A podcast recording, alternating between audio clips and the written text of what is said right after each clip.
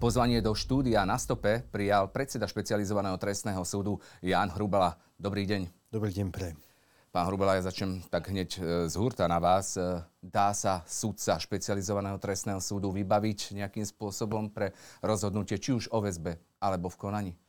Uh, nešli ste na mňa z hurta, je to veľmi jednoduchá otázka nedá a nemal by sa dať, ale nie len sudca špecializovaného trestného súdu.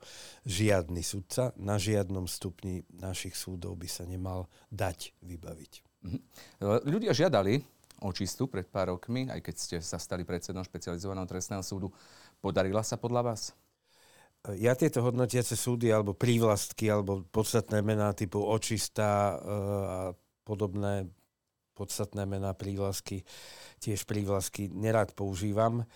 Ehm, to, čo potrebuje súdnictvo, je pokoj pre prácu, atmosféru, ktorá umožňuje sudcom ehm, spravodlivosť zabezpečovať. Ehm, my nie sme ľudia povolaní na očistu spoločnosti, my nie sme, sudcovia nie sú povolaní na boj s kriminalitou.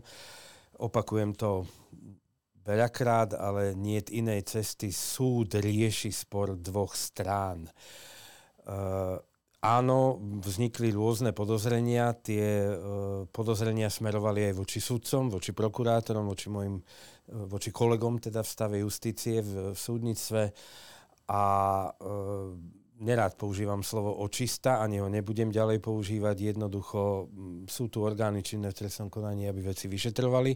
Prokurátor, keď sa domnieva, že došlo ku korupčnému alebo inému deliktu zo strany politika, sudcu, prokurátora, pošle ku nám obžalobu a my ju prejednávame bez toho, aby sme mali pen, penu okolo úst a bez toho, aby sme niekoho nenávideli. Berieme tieto veci ako každý iný prípad. To je, máme to, to v popise práce. Ja prišiel za vami niekedy robíte to dlhé roky, niekto, kto vám ponúkol či už nejakú výhodu, alebo skúsil na vás akýkoľvek iný nástroj, aby ovplyvnil vaše rozhodnutie? Eh, ja robím sudcu od svojich 25 rokov, čo je, ja som začal naozaj už veľmi, veľmi dávno a eh, dnes už to, chvála Bohu, nie je možné, ten vekový eh, limit a cenzus sa zvýšil. Už som, myslím, že porozprával dve príhody, ktoré súvisia s tým, že či za mnou niekto prišiel. Uh, prišiel, myslím, že som mal 26 a prvý rok som bol súdcom advokát, ktorý len otvoril dvere a porozprávať sa chcel so mnou a niečo spomínal o počasí. Tak ma, mi napadlo, že to je nejaké divné, že čo, prečo sa ma pýta na to, ako sa mám, aké je vonku počasie a teší sa z toho, že vonku svieti slnko. Otvoril som dvere a tam stáli jeho klienti a niečo naznačili, bude to v poriadku a ja som vtedy nebol schopný urobiť nič iné, len som povedal, že a von. A potom som rozmýšľal nad tým, či to oznámim policii, ale on po mne nič nechcel, on jednoducho bol v mojej kancelárii. Zrejme, dedukujúc stavu situácie, povedal, že ide sa porozprávať so sudcom. So mnou sa o veci neporozprával a potom čo som ho vyhodil, odišiel. Druhá príhoda bola podobného charakteru. Či mi veríte, alebo nie, odtedy za mnou nikto nebol, ale možno tú povesť si nosí sudca zo sebou. To, to rozhodnutie potom, keď e, na vás mávli, bolo ovplyvnené vaše, že takto to sa im nepáčilo a ten trest možno? Nebolo, alebo... nebolo, nebolo lebo, lebo ja som bol v stave, teda naozaj, hovorí sa tomu vytočenia slangovo. Ano. Som bol natoľko vytočený, že som sa nezmohol naviac, než som ho poslal preč. A nepamätám si detaily tej veci. Je to naozaj 4, takmer 40 rokov mm. dozadu, ale rozhodol som tak, ako by som rozhodol aj na základe e, čiste svojej osobnej skúsenosti, ktorá vyplýva čiste a len z čítania spisu. Vaša rodina je vystavená niekedy atakom alebo bola? Mali sme, áno, tiež keď som ešte začínal, to nebolo na špecializovanom trestnom súde, tak e, sme mali rozbité schránky, myslím, že dvakrát, ale nevyhrážal sa nikto ani mojim deťom, ani manželke, ani mne osobne. Uh-huh. Uh, navštívil vás niekedy osobne policajt NAKA pred rozhodovaním o väzbe alebo vybavovali u vás rozhodnutia? Pozrite sa, mm, jeden z mojich prvých krokov, ktorý som učinil po nástupe na predsednícky post na špecializovanom trestnom súde, bolo, že som preniesol logisticky eh, vybavovanie agendy z prípravného konania do Pezinku Zmenil som systém, že už nerozhodovali o tom štyria sudcovia, ale 12. Ten, ten počet sa pohyboval od 11 do 12. Čiže každý v zásade u nás chodí do služieb. Predtým sme to robili štyria a to, čo e, a dialo sa to v Banskej Bystrici. Dneska, e, možno obšírne to vysvetľujem, ale to je potrebné. Dneska e, z prokuratúry, ktorá je dve alebo tri, dve poschodia nad nami, pošlú administratívnu pracovníčku so spisom. Predtým, keď sme preberali v Banskej Bystrici spis o polnoci, tak prokurátor neš, neprišiel sám, do istej miery sme tomu aj rozumeli a poslal operatívca, ktorý doniesol spis a on musel čakať istý čas na to, kým my prebereme spisy a vybavíme tú agendu. To trvá 20-30 minút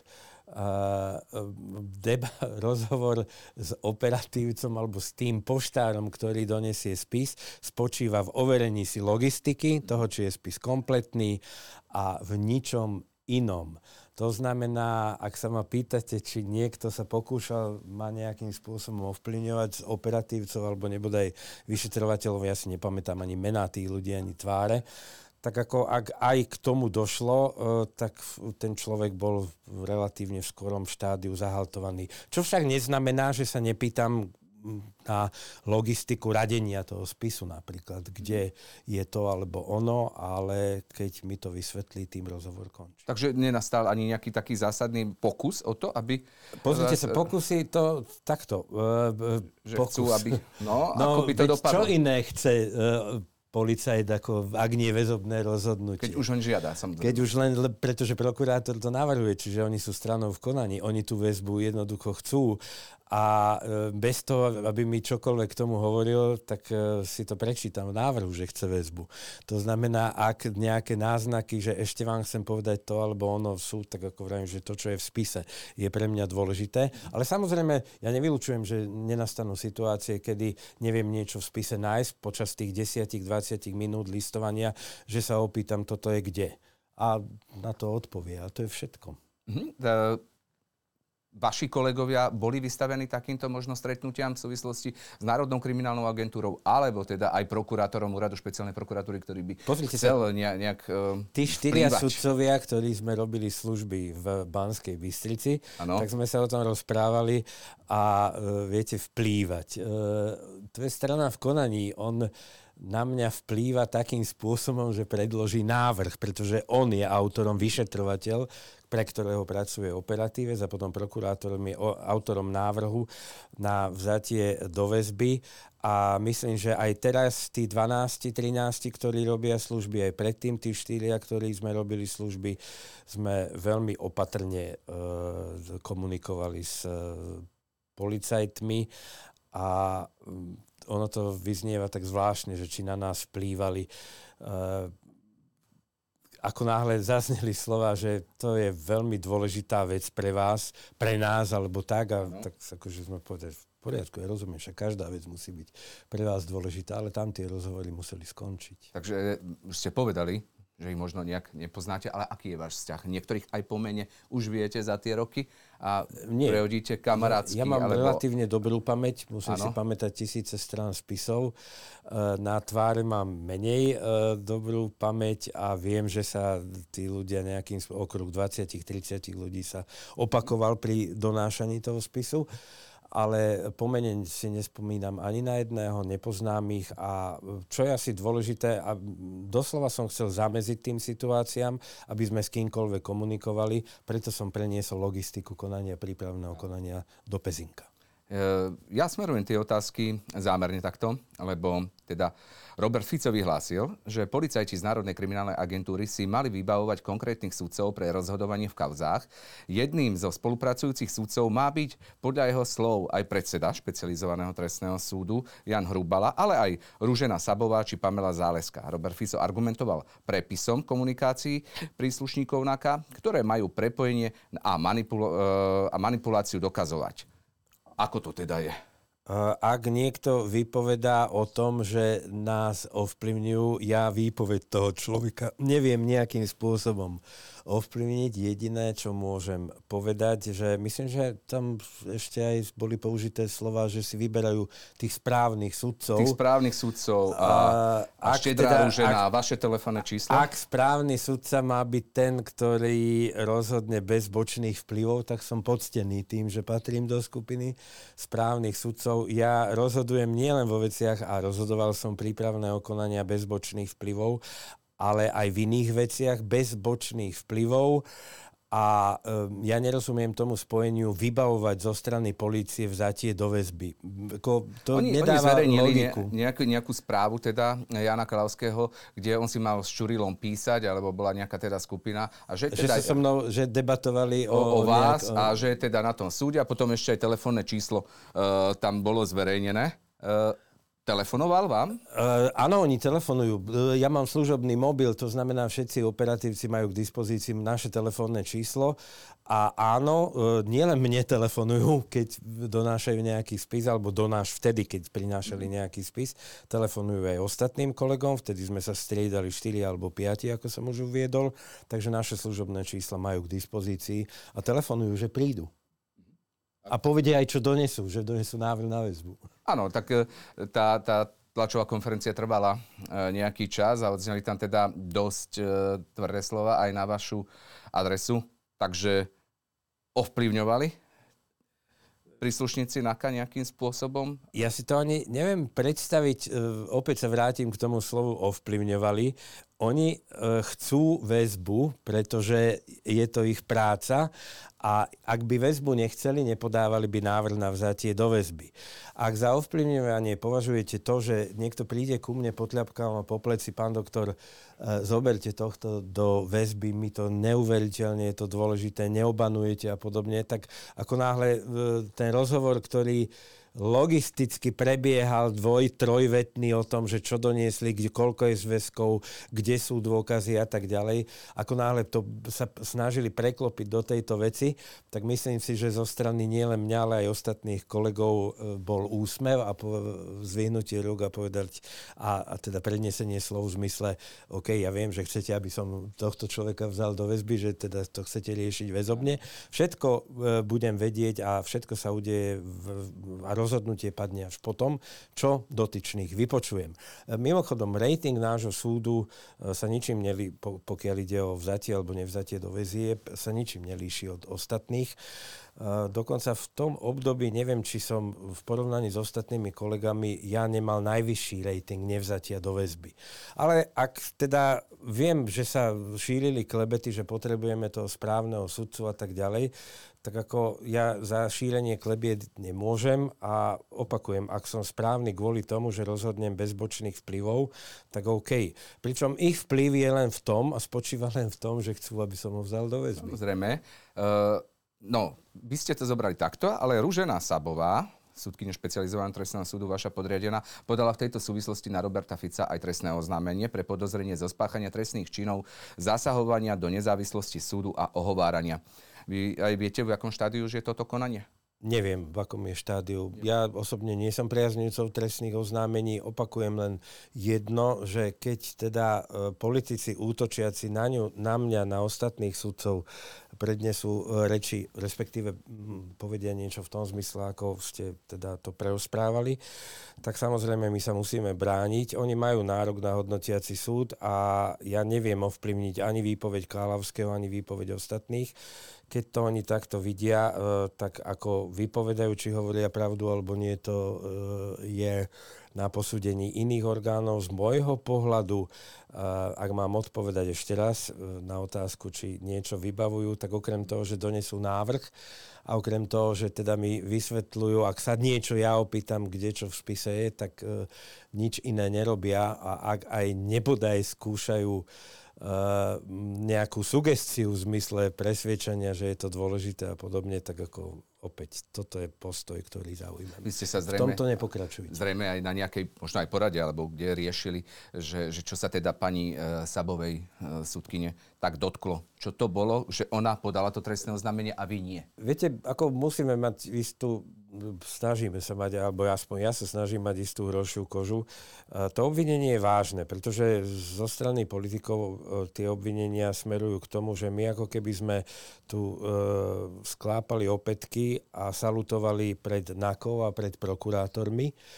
A, a to je obvinenie vážne. My nesalutujeme pred NAKou, my nesklápame opätky pred nimi. E, to, že m, sudcovia, ak dojdú tí operatívci s tým spisom, a opäť zdôrazňujem, už sa to zmenilo, už, už je to čiste len doručenie pošty, ak e, tam počas tých 20 minút e, prebehne nejaká komunikácia, týka sa len logistiky súvisiacej so spisom a dôrazne protestujeme, protestujem aj ja spolu s kolegyňou Sabovou voči tomu typu ohovárania, dokonca hovorenia nepravdy, že my nejakým spôsobom podliame vplyvu prokurátorov alebo náky. Vy ste, vy ste boli nejakým spôsobom aj vypovedať v súvislosti možno s týmto trestným oznámením, alebo? Nie, nie. Ko, alebo, alebo boli ste aj možno inak konfrontovaní zase s vyjadreniami, ktoré mal Robert Fico v rámci tých nie, správ nie. zverejnených? Ja, ak sa dobre pamätám, po týchto správach, to ešte jar minulého roka, som zvolal slačovú konferenciu, kde som na dátach dokumentoval to, ako pracujú naši sudcovia a kde som tak, ako teraz vám vyvrátil to, že by nejakým spôsobom my sme podliehali ovplyvňovaní zo strany NAKA. Ale opäť, akože je to, je to, vyplýva to z logiky veci. Keď e, na vás niekto, kto donesie spis, e, teraz ma napadá výraz, vyvalí psie oči, ale neviem, či je to najlepší výraz, tak mu to nemôžete zakázať, ale toto je naša odpoveď. Prestaňte. Rozumiem. Uh, aký, uh, aký proaktívny krok ste urobili, aby sa toto neopakovalo, lebo tie ataky na, aj na súdcov špecializovaného trestného súdu sa akoby stupňujú často, asi to nie je príjemné. A pán Hamran často vystúpi, policajný prezident na tlačovej konferencii a bráni svojich ľudí. Ale aj špeciálny prokurátor pán Daniel Lipšic e, robí podobné veci. E, u vás stále tak e, nie je. Prečo? Je to tak. E, neviem, možno, áno, naozaj na prstok jednej ruky spočítam tie mediálne vyjadrenia. Ja patrím medzi sudcov, ktorí hovoria o tom, že je potrebné, aby súdnictvo a sudcovia vysvetľovali svoje rozhodnutia, aby komunikovali s verejnosťou.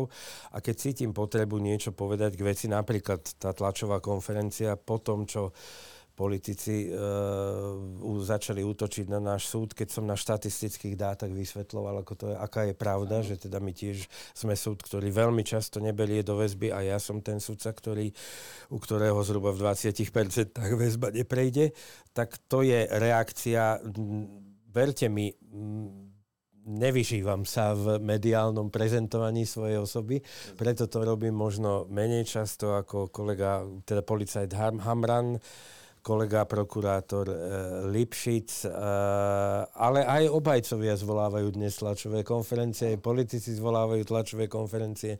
Ja to urobím len, keď už naozaj proste je tá situácia Ani, Možno neišlo tak o tú obranu nejakú, ale o to, o to vysvetlenie tých, tých informácií z tých správ, ako to prebehlo možno pre ľudí, aby pochopili, že, že môže byť tá komunikácia a zrejme je pravdivá, ale, ale bolo to takto. Áno, keď, keď tam e, oni premietnú nejaké telefónne číslo, že mi volal a vtedy ja tak ako poviem, že mi volal, pretože tak to býva. Lebo, lebo keď e, o 6. 7. odídem z práce večer, a, oni mi donesú väzbu o 12. tak nám avizujú, že e, o jednej v noci donesú väzbu a ja poviem OK, dobre, a zariadím asistentku, alebo keď sa nedovolajú mne, zavolajú asistentke, proste bez telefonického kontaktu to nejde. Nejde to ani bez toho, aby ste neprehovorili s tým človekom, ktorý vám donesie ten spis a e, nejde to ani bez toho, aby ste mu neodovzdali potom dokumenty, ktoré preukazujú prevzatie, prevzatie toho spisu. Ale to je celá tá komunikácia. Opäť opakujem, ne, a zdôrazňujem, nevylučujem, že niekedy ten sudca potrebuje nejakú logistickú informáciu. E, totiž my máme na to 20, 48 hodín, niekedy 78 na rozhodnutie o väzbe. O jednej noci preberete návrh, teraz tých 8 strán si stihnete ako tak prečítať, potom preberete 10 zväzkov spisu a prokurátor v návrhu hovorí o tom, že je tam nejaká analýza. E, čo vám bráni, alebo čo je na tom neetické a protizákonné, že sa opýtate e, e toho poštára, prosím vás, kde je tá analýza, lebo ne, nepíše tu prokurátor číslo listu, on vám ju ukáže.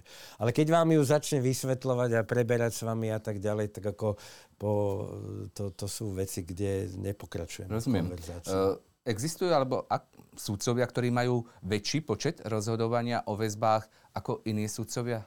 Je to tak, že, že sa snažia možno aj načasovať uh, svoje či už ja, akcie e, a napasovať ich nie, na jednotlivých Nie je to vylúčené, a to podozrenie som už formuloval, nie je vylúčené, že e, z rôznych dôvodov, ktoré sú mne v zásade nepochopiteľné, Uh, možno niektorí policajti, prokurátori vnútorne uprednostňujú podanie návrhu istým sudcom.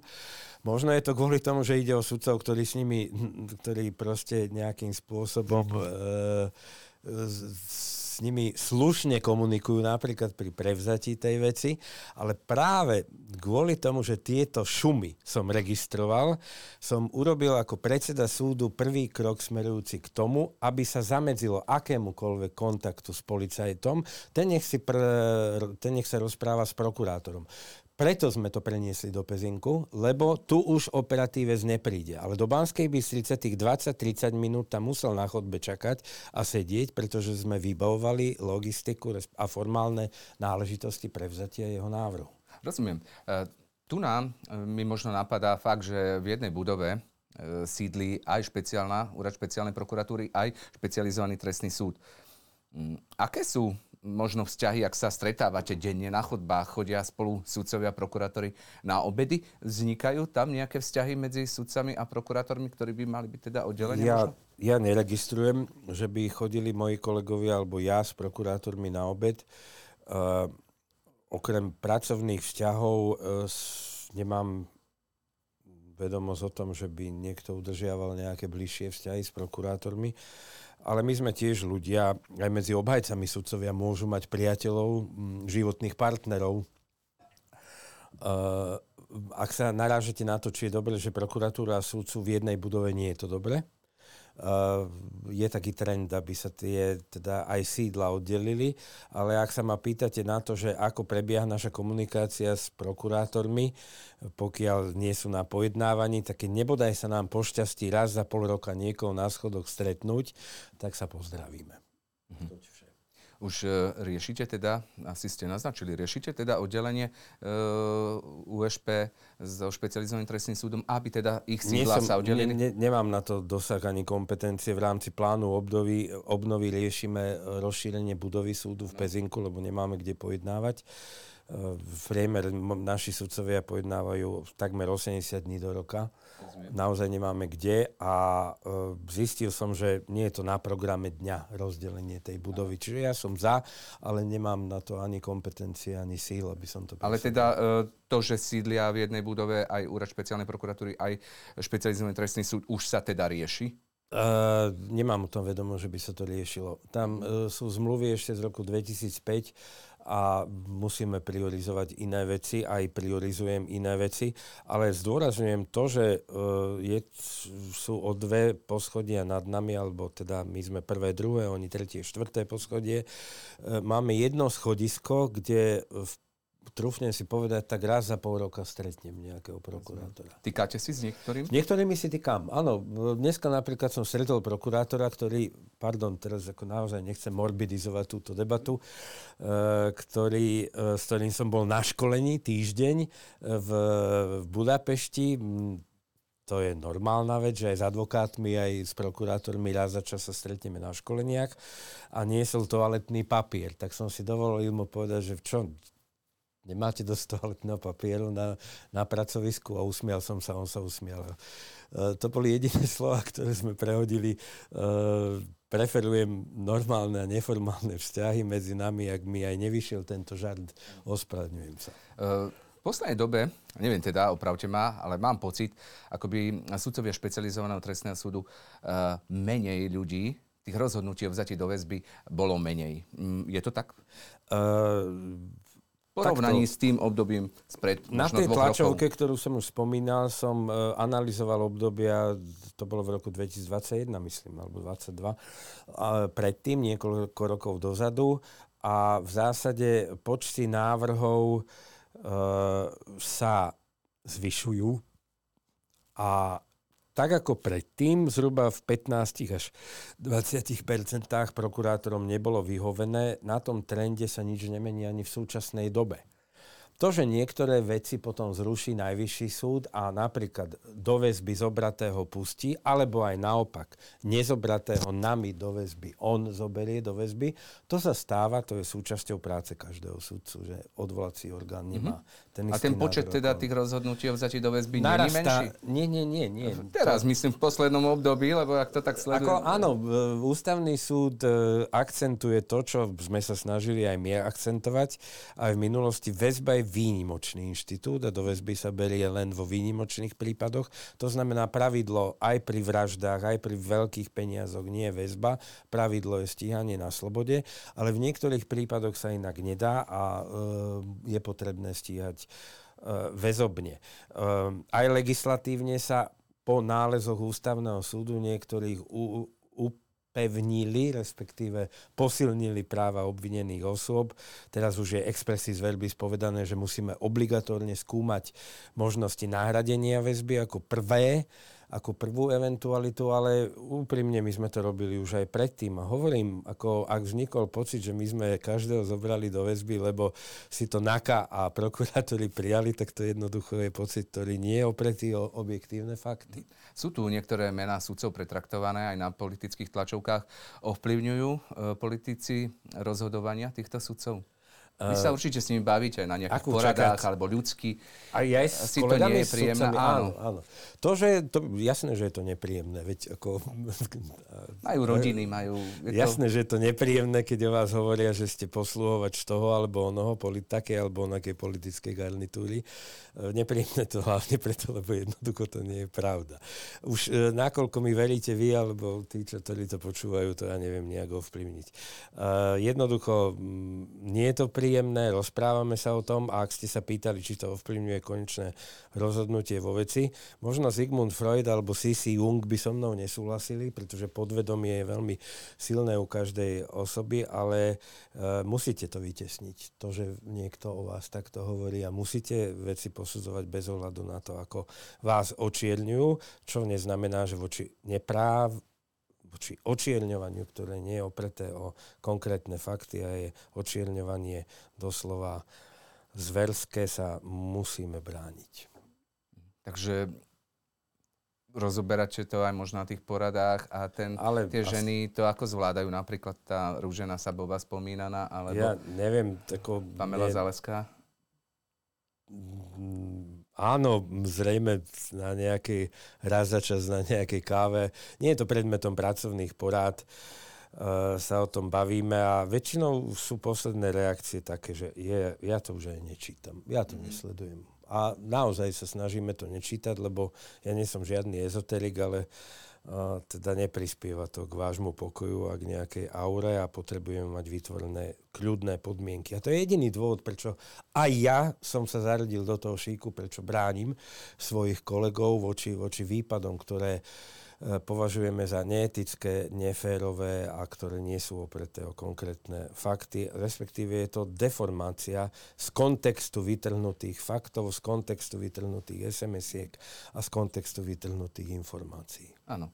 Uh, práve preto možno to smerujem zase k ďalšej otázke a tá je o tom, že sú tu aj rozhodnutia súdov, ktoré môžu uh, navodzovať ľuďom, že sú minimálne uh, pomerne odlišné od e, rozhodnutí Najvyššieho súdu. A to napríklad e, bývalému šéfovi kontrarozviedky Petrovi Gašparovičovi vymeral špecializovaný trestný súd 11 rokov väzenia a policajtovi Výčanovi 10 rokov. Najvyšší súd, ktorý vydal definitívny verdikt, nakoniec rozhodol tak, že Gašparovičovi e, dal 22 mesiacov a Výčanovi 20 mesiacov. No a podobne to bolo aj v prípade e, bývalého špeciálneho prokurátora, keď e, súdkynia ŠTS, špecializovaného trestného súdu, mu vymerala 14 rokov väzenia a najvyšší súd mu dal teda definitívny verdikt 8 rokov väzenia. E, tieto sú pomerne diametrálne odlišné voči špecializovanému trestnému súdu a najvyššiemu súdu. V čom to je a ako sa toto môže, aby, aby to diváci pochopili, stať? Popri týchto troch rozhodnutiach sú desiatky, stovky rozhodnutí, kde sa Najvyšší súd stotožnil s našim právnym názorom. Ide o, e, aj o mediálne sledované, aj o mediálne nesledované prípady. Tých je veľká väčšina, pretože my nesúdime len e, mediálne sledované prípady. A e, moja odpoveď na to je odpoveďou by mala by byť odpovedou každého normálneho sudcu.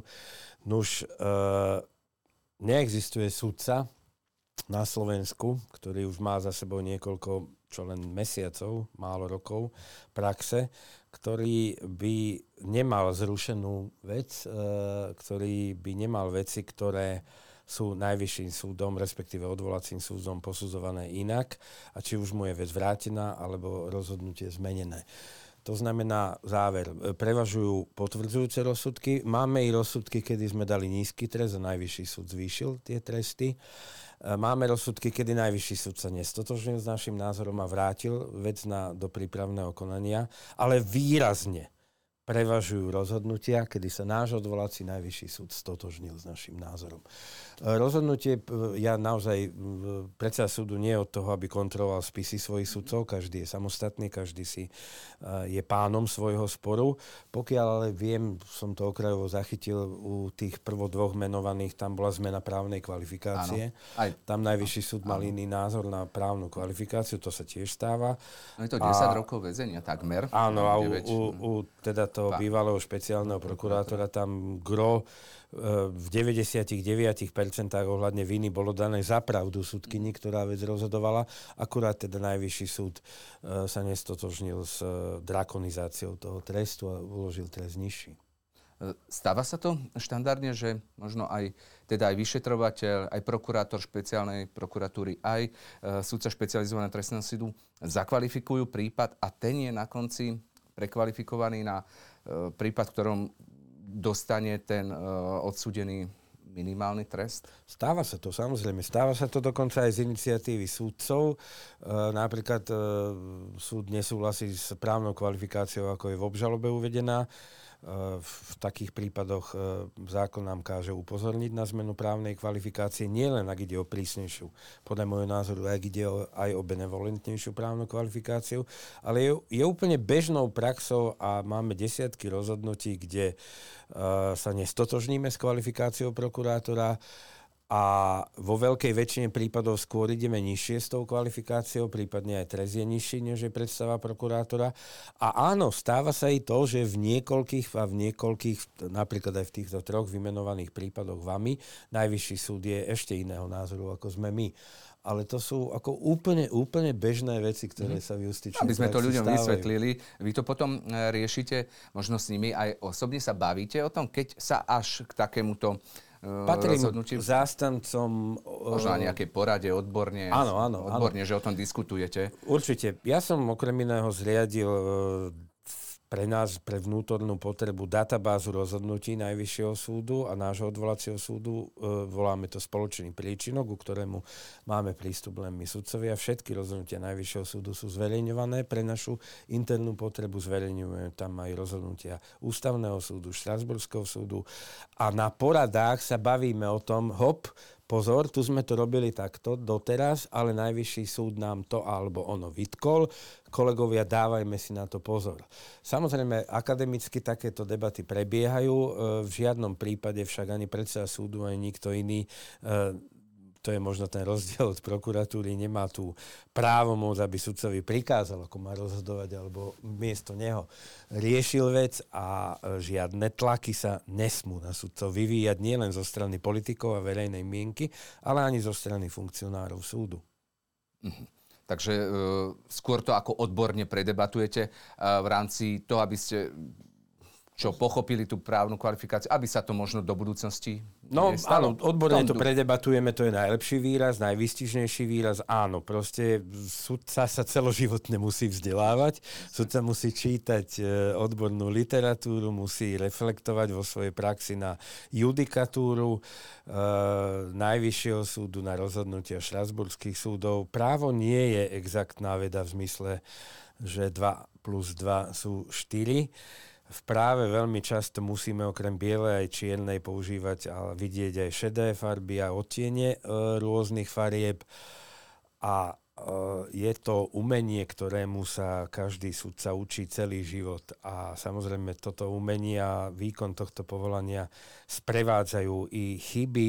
Nesmú byť príliš časté, nesmú sa opakovať a musíme sa s poučiť. Jedno z takých uh, tiež postupov, ktoré, ktoré možno verejnosť riešila, je aj rozhodnutie sudcu Petra Pulmana, ktorý mal pojednávať kauzu očistec. E, e, pán Pulman podal e, na ústavný súd nejaký návrh na to, aby preveril, že či teda špeciálna prokuratúra bola v kauze zaujatá alebo nie, ak to dobre teda chápem.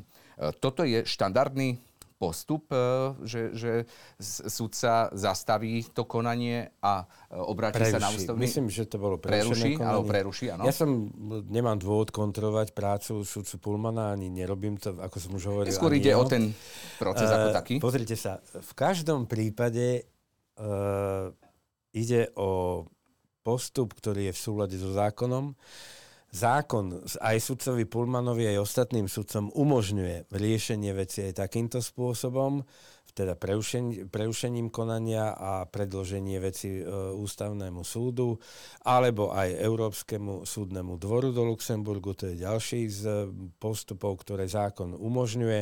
A sudca Pullman neurobil nič viac a nič menej bez toho, aby mal ktokoľvek právo, to už nie ja ho kritizovať, len aplikoval svoj právny názor, ktorý je v súlade so zákonom, teda takto, ten postup zvolený je v súlade. On možno dostane odpoveď, on možno dostane odpoveď, že to nemal urobiť, Sa, že všetko je v poriadku. Samozrejme. Ja neviem, však sudca Pullman potom to určite s pokorou bude akceptovať, ale neurobil nič, čo je v rozpore so zákonom. Mm to som ani nechcel povedať, skôr e, ten postup e, možno mnohých zaskočil. Vy ste už takýto postup niekedy v rámci svojej dlhé, dlhoročnej kariéry urobili?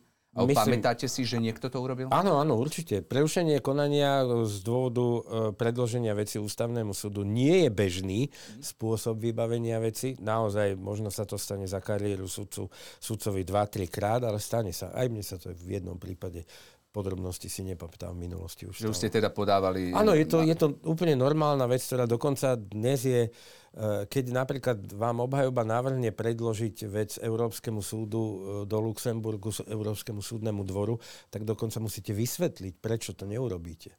Mm. Čo si myslíte v tomto prípade? Bola špe- úrad špeciálnej prokuratúry zaujatý? Nebudem komentovať živé veci, nie je to v popise mojej práce. Sudca Pullman zdôvodnil svoje rozhodnutie.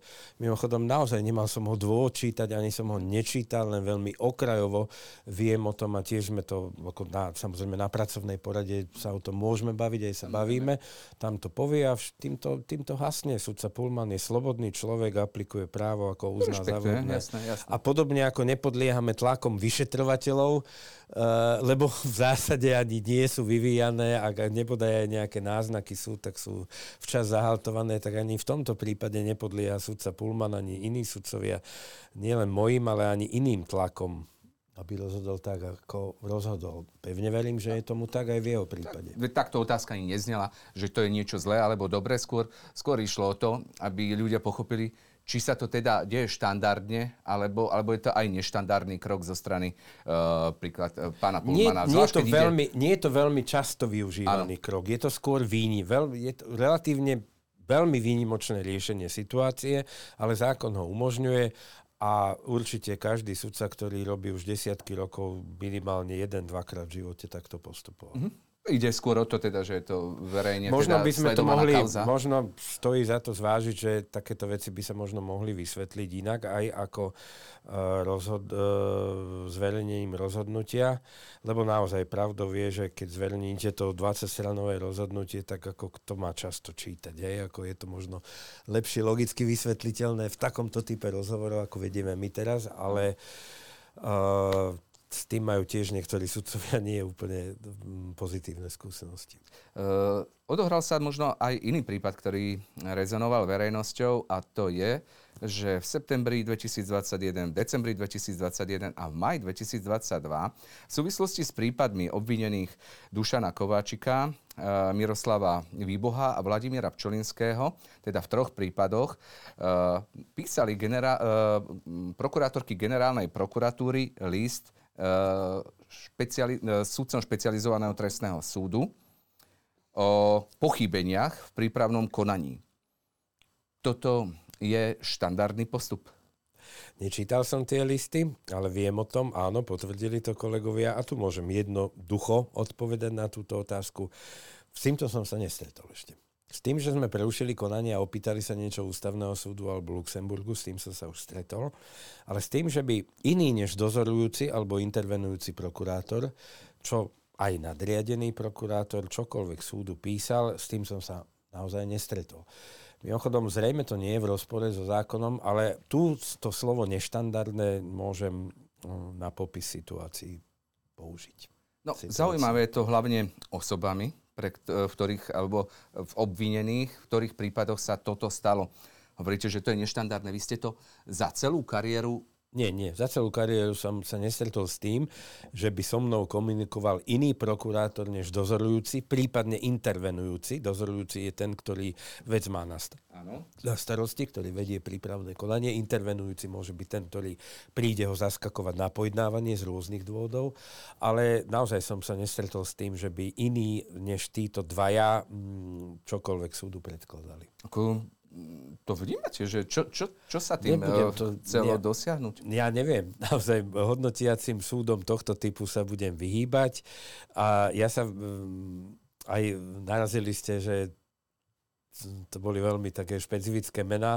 Ja sa vyhnem im tomu, pre nás neexistujú špecifické mená. Pre nás existuje obžalovaný, respektíve najprv obvinený, potom keď nariadíme hlavné pojednávanie obžalovaný. Či sa volá Joško Mrkvička, Peter Žigo, uh, Ivan Šufliarsky alebo William Šárkozy alebo Robert Kaliňák musí byť pre nás úplne jedno a aj to pre nás jedno je.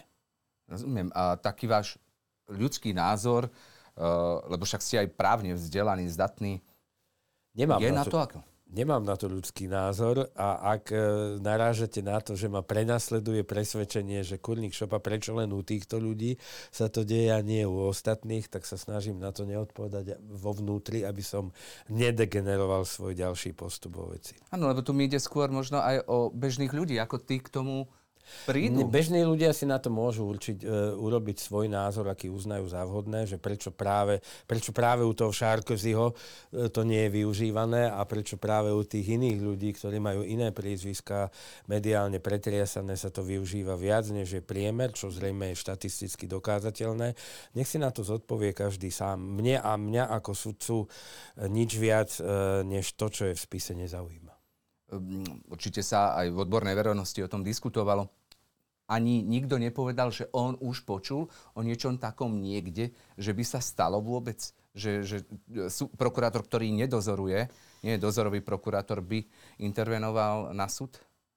Uh, Pozrite sa, stranou v konaní je prokuratúra. Prokuratúra je hierarchicky štrukturovaný orgán, čiže na rozdiel od nás, tam ten vyšší prokurátor má väčší dosah na právomoc nižšieho prokurátora. Nemôže dávať samozrejme negatívne pokyny, ale ak narážate na tú Či vôbec počuli? 363. To, to budeme, áno. Tak uh, opakujem, nestretol som sa s tým, aby do veci mm, intervenoval iný prokurátor, než ten, ktorý ju má pridelenú.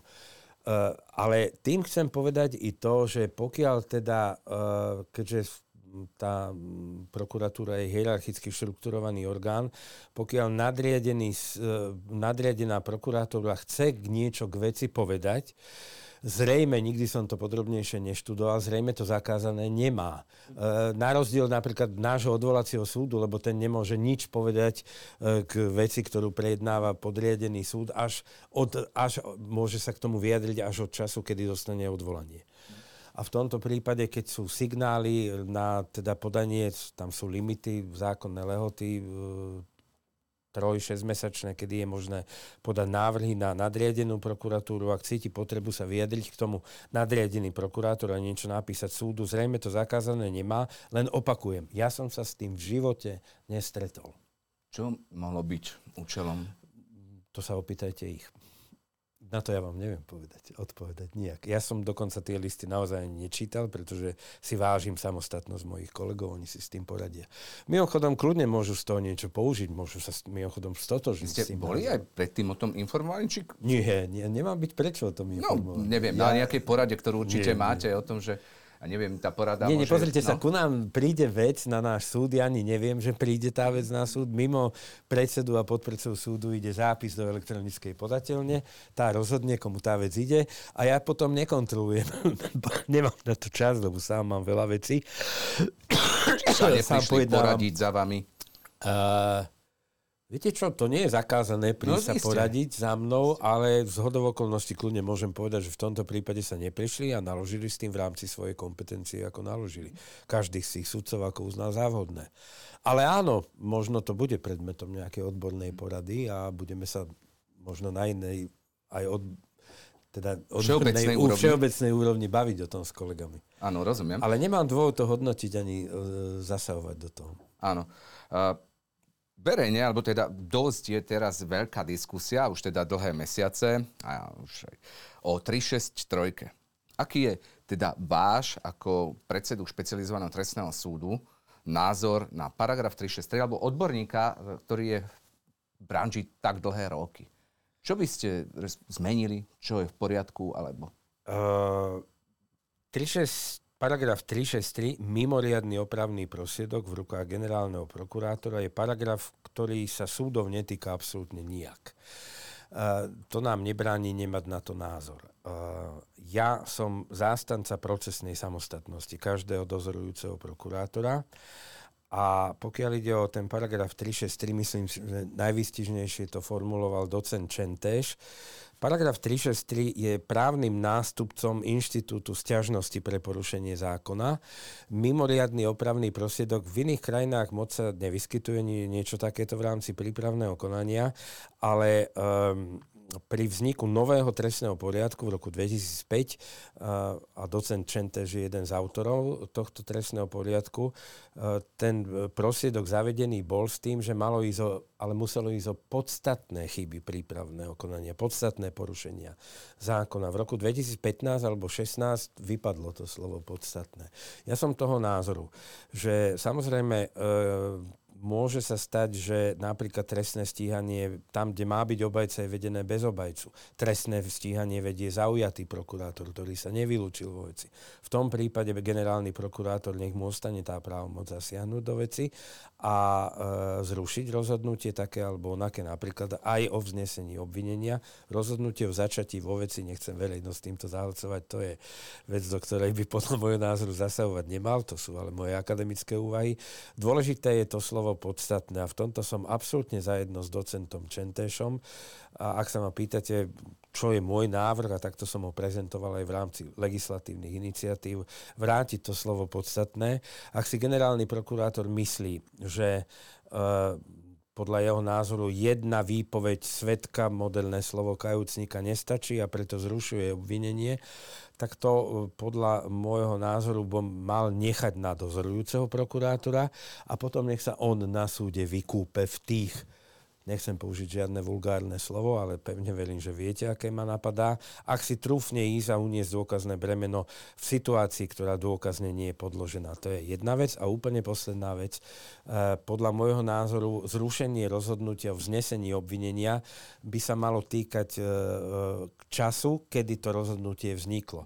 To znamená, ak tam boli vykonané nejaké dô, nové dôkazy, môj názor je ten, že na ne generálny prokurátor nemá dôvod pozerať a vzliadať ku Povedali ste, že, že takýto, takýto paragraf neexistuje v rámci iných ehm, krajín. Myslím si, že niekde asi nemám, nemám prehľad, nerobil som rešerč, mm-hmm. ale, ale ide skôr o výnimočný inštitút. Nie je pravidlom, aby v prípravnom konaní bol zavedený už mimoriadný mhm. opravný mm-hmm. že, že nie sme my v tomto nejaký inovatívny a e, pokladáte ho teda za veľmi dobrý a mali by ho implementovať Pokladá, aj v ďalších sa, ústavný, ústav, nie, nie, ústavný súd povie, čo si o tom paragrafe myslí, pretože už myslím, že sú dve podania a v zásade ja nie som proti nemu, ani docent Čentáž nie je proti tomu, aby generálny prokurátor... Mimochodom, to nie je tak, že on sám, hej, ako má na to ľudí, najprv to ide, to prechádza uh, asi troma alebo štyrmi prokurátormi, ktorí sa na to pozrú najprv. Ja som nie proti tomu, aby uh, nemal tú právomoc, ale ide mi o to, aby rušil len naozaj podstatné porušenie zákonov. A napríklad situácia, že dôkaz nie je neunesiteľná, prokurátor neunesie dôkazné bremeno, uh, lebo je tam len jeden usvedčujúci porušujúci svedok a jemu sa to javí byť málo, tak to podľa môjho názoru by nemal byť dôvod na zrušenie rozhodnutia a mal by nechať vykúpať sa v tom, v, tomto, v tejto problematickej situácii toho prokurátora. Čo mu ale nebráni myslieť si o tom, že je to naozaj málo. A veľmi často je to naozaj málo. A hovorím o tom, že my máme aj oslobodzujúce rozsudky, kde prokurátor neuniesol dôkazné Vy ste to tak s ľahkosťou povedali, že vypadlo uh, slovičko podstatné v roku 2016. Uh, Nebol to účel? Mm, opäť po mne chcete hodnotiaci súd, ktorému sa, by som sa rád vyvaroval. Uh, tí, ktorí to odtiaľ odstránili, tí vedia, prečo to urobili. Ja by Takže som, presne vyhodnotil ja by som niekto, dá sa povedať teda, že niekto presne vyhodnotil, že toto slovíčko nás tu ešte niekde Myslím si, že v dôvodovej správe bolo niečo, že chcú ako s nejakým spôsobom spružniť reakcie prokurátora, ale dávajú mu do rúk obrovskú zbraň, a ten počet, áno, teraz sú rôzne štatistiky, 81 rok, 92 a podobne, nevyhovie sa veľmi často. Myslím, že práve docent Čentež hovoril o tom, že prokurátor v 363 vyhovel aj predtým 5 rokov dozadu aj teraz vyhovuje zhruba v 15-16 percentách, ale dôrazne opakujem a, a e, tvrdím to, že v tomto som mám taký istý názor ako on. To slovo podstatné by sa tam malo vrátiť a generálny prokurátor naozaj len podstatné porušenie zákonov má riešiť v rámci, preto sa to aj volá, mimoriadného opravného prostriedku. Vy ste povedali tak, že sa to ako keby súdov netýka, ale práve e, mnohí, ktorí to komentujú, hovoria o tom, že e, by mal rozhodnúť súd a nie, nie prokurátor. No netýka sa nás to preto, Áno, lebo rozumiem, to na súd nepríde. Rozumiem, potom, ale hej. myslíte si teda to isté, že by sa s tým paragrafom nemalo narábať tak radikálne a nemalo by sa zrušiť celé trestné konanie, ale naopak teda iba opraviť eh, možno chyby, ale vysporiadať by sa s tým celým mal vždy súd, alebo ten dozorujúci prokurátor, ktorý je ochotný To, čo som ísť. v predchádzajúcich možno 5-10 minútach hovoril, to je môj akademický názor. Ja to ako bývalý člen legislatívnej rady vlády a človek, ktorý proste pomáhal pri vzniku tiež rôznych trestnoprávnych kódexov, to takto vidím. A všetko ostatné a všetky ostatné hodnotiace súdy, či to bolo účelové, či to malo niekomu pomôcť, alebo nemalo niekomu pomôcť, to nechám, hodnotenie musím nechať na iných a ja ho nebudem vykonávať. Ako beriete teda to, ako sa dnes ten paragraf e, používa a v akých prípadoch?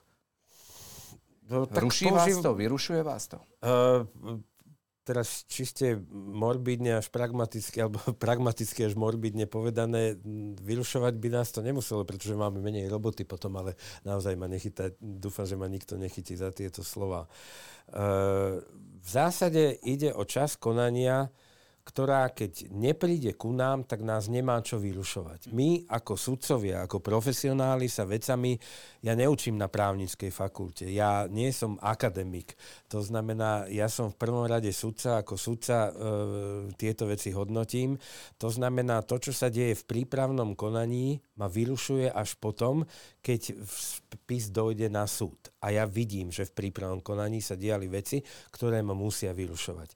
A ak sa niečo, ak, ak sa niečo udeje predtým a vec nedôjde na súd, tak ako sudca nemám dôvod sa k tomu vyjadrovať a samozrejme ako človek na to názor mám, len som zástancom toho názoru, že som sudca v každej situácii. Mm-hmm. Preto odo mňa ako od človeka vyjadrenia k tomu, čo si o tom myslím, uh, nie sú vhodné.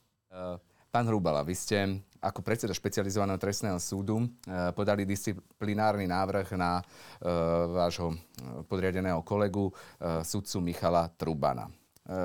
To disciplinárne konanie, aby som aj divakom vysvetlil, sa má konať už, už v najbližších hodinách, ale sudca Michal Truban rozhodoval o, ne- o väzbe pre Norberta Bedera napriek tomu, že vedel o obsahu výpovede obvineného Mareka Kodadu. Teda tento svedok označil súdcu Trubana za osobu, ktorá mala profitovať zo zmluvy o poskytnutí nenávratného finančného prostriedku, teda dotácie, uzavretej medzi podhospodárskou platobnou agentúrou a rodinou, rodinnou firmou Trubanovcov, pričom v predmetnej veci mal intervenovať advokát Gajan. To je prvé podanie, ktoré vám, myslím, prekážalo. A potom to druhé, alebo v rámci toho jedného podania sú dve veci. A potom sudca Michal Truban v postavení svetka uviedol pred orgánmi činnými v trestnom konaní, že sa s advokátom Jánom Gajanom dlhší čas nestretával, rovnako tieto stretnutia popieral a pred osobitnou komisiou súdnej rady, a aj pred osobitnou komisiou súdnej rady pri pohovore a pri pohovore s predsedom špecializovaného trestného súdu Jánom Hrubalom,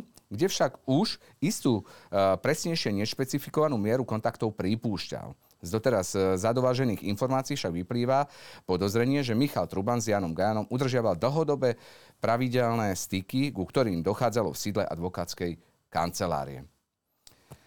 Uh, ako uh, myslíte, že, že prečo ste to teda podali a ako myslíte, že dopadne teda toto rozhodnutie? Vy žiadate, aby bol pán uh, sudca uh, Truban uh, preradený na uh, súd nižšieho stupňa. E, toto je ten adekvátny trest, ak e, sme si toto prečítali? Ja sa nevyžívam v prísnosti trestov uh, vo všeobecnosti. Uh, to božnie ku kolegovi Trubanovi. Um,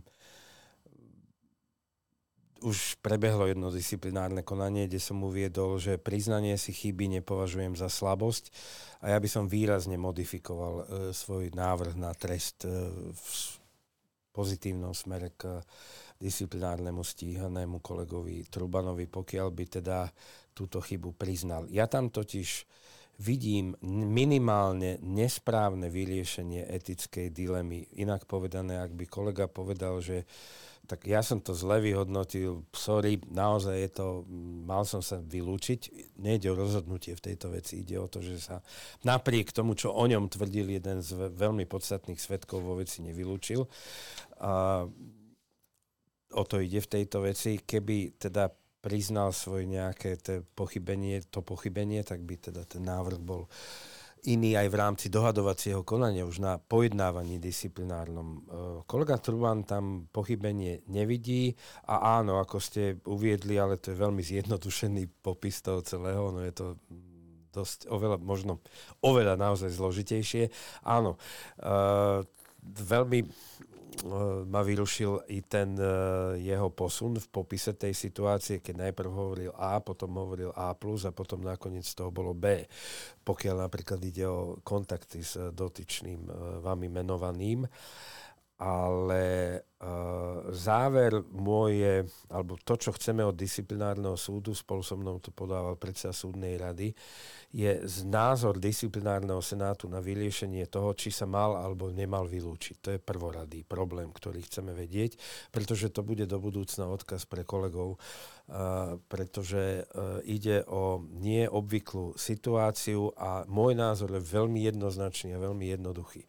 Ako náhle vidím, že svedok, ktorému, o ktorom potom poviem, že mu neverím, kydá nielen na obvineného, ale aj na mňa, a obvinuje ma z niečoho minimálne neetického, až nie protiprávneho, tak musím dať ruky preč od toho prípadu, pretože od toho momentu v ňom mám tzv. vlastnú záležitosť. A od toho momentu, podľa môjho názoru, nemôžem prejsť tzv. objektívnym testom nes, uh, objektívnym testom nezaujatosti. Čo vás teda úplne tak najviac vyrušilo na tom, že ste podali až návrh na preradenie uh, na súd nižšieho stupňa?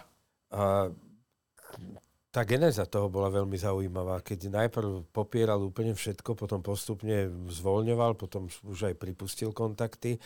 A ja som mal k dispozícii aj zabezpečené teda dôkazy, respektíve teda informácie, ktoré dokladovali to, že podľa, ak je to pravda, samozrejme to je potrebné posúdiť, tak tie kontakty tam e, neboli. Zďaleka tak uh, miniatúrne, ako zo začiatku to bolo prezentované a sám kolega Truban potom pripúšťal, že sa s ním aj stretol a nakoniec vybavoval nejaké miesto svojej cére u dotyčného. E, to ma tiež vyrušuje, pretože možno patrím do starej školy alebo novej školy, alebo nazvite to akokoľvek uznáte závodné. Sudca nesmie vybavovať e, pracovné miesto svojim deťom. Tu som rigidný v tomto závere a v tomto názore. Mhm, takže e, to preradenie e, na... Pozrite sa, ja budem súdne. akceptovať akýkoľvek ano. trest. Ja nebudem ani zlostný. Nemeníte názor, že to je... Uh, ja by som ho zmenil, keby som videl istý kus seba reflexie. Ja by som ten názor zmenil. Neviem, aký je názor predsedu súdnej rady. Ja by som ten názor zmenil, uh, pokiaľ by tam bola aspoň malá snaha o seba reflexiu len ja ju tam nevidím. Vás vyrušilo to zahmlievanie? Aj to zahmlievanie, aj to, že vlastne nie, ničoho som sa nedopustil, nič zle som neurobil. Uh, priznanie si chyby nie je slabosť. Tým som začal svoje vystúpenie na disciplinárnom konaní. No, teraz uh on, on eh, by už, eh, alebo, alebo ako by som to dobre dopovedal, že, že on by, on, on urobil to, že, že rozhodol o tej väzbe a prepustil pána Bodora na slobodu a v tomto kontexte sa dopustil... Uh... Nie, nie, nie, nie. To, že prepustil dotyčnou na slobodu, to je vec, ktorú ja neriešim, ani mm-hmm, mu to mhm, nevytýkam. Mm-hmm, je to mm-hmm. jeho právny názor a už predtým som povedal, že budem do krvi hájiť slobodu právnych názorov sudcov, pokiaľ sú ano. opreté o objektívne fakty a o zákon a o čisté svedomie. Uh, mňa vyrušilo to, že, a to zazlievame aj v tom návrhu, že uh, sudca Truban vec rozhodoval napriek tomu, že vo veci vypovedal svedok, ktorý kydá nielen na obvineného s prepačením za výraz, ale aj na jeho samotného a potom povie, že mu neverí. Už tak, keď niekto mňa, na mne, o mne hovorí, že sa mu vybavuje nejaké, neviem, taký ano. alebo onaký NFP, finančný príspevok na agentúre uh, a ja potom poviem, že mu neverím, tak ako to vyzerá? To aj vyzerá. To, spravodlivosť sa musí aj javiť. Ano, že je takže mal sa namietať a mal sa jednoducho namietať a mal sa vylúčiť a nemal o tom rozhodovať. To je gro toho, tej výtky. A aj do istej miery je spôsob obrany, kedy teda uh, um, sa snažil z toho vyklúčkovať nevždy uh, identickými uh, tvrdeniami faktov. Ja sa teraz posuniem ďalej. Uh, vy aj teda pojednávate a dnes pojednávate jednu z najviac sledovaných kauz a to je kauza Mýtnik, v ktorej je obvinený aj e, podnikateľ Jozef Brhel. E, tie tlaky e, sú tam mediálne, aj, aj teda zo strany politikov, aj rôzne. Aj sa vám tam teda zúčastňuje plejada rôznych advokátov. Sú na vás väčšie tlaky v tomto prípade ako v iných konaniach, ktoré posudzujete? Nie sú. Na mňa nikto netlačí ani v tejto, ani v inej kauze a ide o živú vec a k podrobnostiam ohľadne tejto veci sa nebudem vyjadrovať. Áno, e, v tomto prípade ale sa udiali aj také veci, ktoré e, verejnosť hlavne vnímala prostredníctvom kamier a teda, že pred špecializovaným trestným súdom sa objavili akési banery potom eh, tam eh, rozdávali USB kľúče eh, jedného z, zo svetkov, na ktorých bol nahratý jeden zo svetkov, Michal Suchoba v rozhovore s Marianom Kočnerom a tak ďalej. Tiež sa tam, myslím, rozťahovali nejaké banery aj hore v budove. Je to, je to štandardné, alebo je to niečo výnimočné, čo ste doteraz nezažili? No, toto je tiež situácia, ktorú zažívam prvýkrát, aby nejaké banery a USB kľúče sa pred budovou súdu rozdávali. Bolo mi to signalizované, pred budovou súdu sa nesmú konať protestné demonstrácie, nesmú sa, nesmie sa rušiť priebeh pojednávania a chvála Bohu, žijeme v slobodnej spoločnosti, kde je garantovaná sloboda slova, to znamená, že keď niekto vnesie, e, dá pred súd taký alebo onaký banner, podobne ako keď niekto nesie e, taký alebo onaký transparent, samozrejme, ktorý nevyzýva k nenávisti k ostatným, tak na to právo má a v zásade Áno, odpoveď, že či je to štandardné, nie je to štandardné, zažil som to prvýkrát, ale nejak sme voči tomu nezasiahli a nejak som to neriešil. Mm-hmm. Nechceli ste to teda nejakým spôsobom riešiť? Malo, malo vás to ovplyvniť, alebo čo bolo účelom? Ja neviem, čo bolo toho účelom. Ja proste nevidím, nepočujem. Uh, tie tri opičky musia fungovať v živote sudcu. Takéto ano. veci nesmú ovplyvniť sudcu a podobne ako ma neovplyvňujú mediálne články a vyjadrenia takých alebo onakých obhajcov na tlačových konferenciách, takých alebo onakých politikov, neovplyvňujú ma ani tieto banery. Mm, takže ste nechceli nejakým spôsobom do toho zasiahnuť, že pred budovou súdu by sa asi takýto... Ne, nedávam mi na to žiadny, nemám na to žiadny legálny nástroj. Ústava zakazuje mm-hmm. len teda protestné zhromaždenia a všetko je potrebné urobiť preto, respektíve je potrebné zabezpečiť kľud na pojednávanie a tí ľudia, čo tam vonku postávali, pokiaľ som išiel na obed, samozrejme som si to všimol, tak e, nejak nevyvolávali žiadne výtržnosti. A keď niekto chce rozdávať USB kľúče na ulici pred našou budovou, tak nech si ich rozdáva. Uh-huh. Uh, myslím, že posledných, uh, posledné konanie bolo odročené práve v súvislosti s uh, náhlým ochorením jedného z advokátov. Uh, ak neišlo možno o prieťahy a nemali, ak je o takéto vážne konanie tam byť možno aj zastupujúci nejakí advokáti? Už sú. Už, uh, tá situácia bola taká, že v zásade s výnimkou dvoch všetci majú viacerých advokátov, dvaja z obžalovaných majú iba po jednom. Ťažko bolo odhadnúť rozsah toho hlavného pojednávania, ale už pri štúdiu spisu som vedel, že to bude trvať niekoľko desiatok dní. V zásade bola predstava, že sa to dá skončiť a tam som neregistroval nejaké obštrukcie alebo nejaké choroby alebo nejaké iné prekážky zo strany advokátov. Teraz tá prekážka nastala, takže už sú ustanovení náhradní obhajcovi. E, môže už verejnosť, alebo dá sa povedať, kedy verejnosť môže očakávať plus minus e, rozhodnutie? E, verejnosť môže očakávať, že spisu venujeme náležitú pozornosť vytyčovaný je priebežne, nie tak, že pol roka jeden deň, o pol roka druhý deň, ale dva, tri dní v každý mesiac. Tento modus operandi zachováme a koľko tých pojednávacích dní ešte budeme potrebovať, to závisí od vývoja dôkaznej situácie. Ale neskončíme to ani o mesiac, ani o dva. Uh-huh. Uh... V poslednej dobe sa uh, veľa diskutovalo aj o akejsi ochrane špecializovaného trestného súdu uh, z, v rámci zákona vy vnímate, že by bol špecializovaný trestný súd, respektíve špeciálna prokuratúra nejakým spôsobom ohrozený? Uh, sústavu súdov okrem ústava zmienuje len teda to, že ústava, v ústave je zakotvená existencia ústavného súdu, najvyššieho súdu a sústava všeobecných, je tam uvedené sústavu všeobecných súdov, určuje zákon. Zákon tak ako môže zriadiť špeciálny, špecializovaný trestný súd alebo najvyšší správny súd alebo správne súdy, tak ho môže aj zrušiť. Každý z týchto súdov. To znamená, je na vôli zákonodárcov, ako sa s týmito vecami vysporiada, či zruší alebo nezruší špeciálny súd, alebo súd, ktorý sa zaoberá tou agendou, ktorou sa zaoberáme my. Mimochodom, v Bulharsku sa to stalo. Čo má byť účelom? A to sú opäť otázky, na ktoré sa to, to, pýtajte, že, že takúto ochranu chcel niekto zriadiť vás to? Uh, chceli to, ja som registroval veľmi okrajovo, že do ústavy dať nejakú ochranu špeciálneho súdu, ale ak by tam aj bolo uvedené, že sústavu súdov tvorí ústavný najvyšší súd a špecializovaný trestný súd, tak ako nič to nemení na tom, že špecializovanému trestnému súdu, v tomto kolega Šamko má pravdu, ktorý o tom písal v právnych listoch, zákonom tú agendu môžem až výsmešne upraviť spôsobom, že to bude súd napríklad, ktorý bude riešiť e, bitky medzi, pardon za výraz, e, napadnutia medzi manželmi alebo výživné alebo maloleté, kriminalitu maloletých. Ak sa dá do ústavy, že e, je, existuje špecializovaný trestný súd zákonodárcom, ak chcú to urobiť, to necháva voľnú ruku, aby jeho agendu upravili podľa svojej vôle. Bola, bola, by ste vydovali nejakú reálnu hrozbu na zrušenie špecializovaného trestného súdu, alebo to... prečo, prečo vôbec takýto návrh bol v hre, alebo sa o ňom hovorilo? Ja tú situáciu v rámci teda plnenia nielen pracovných, ale aj rodinných povinností, ktoré mám politickú úvodzovkách ju nazvem, sledujem, ale len okrajovo. Uh, áno, povráva sa, že tu niektorí kritizujú a chcú meniť ľudí a meniť úrady a meniť inštitúcie.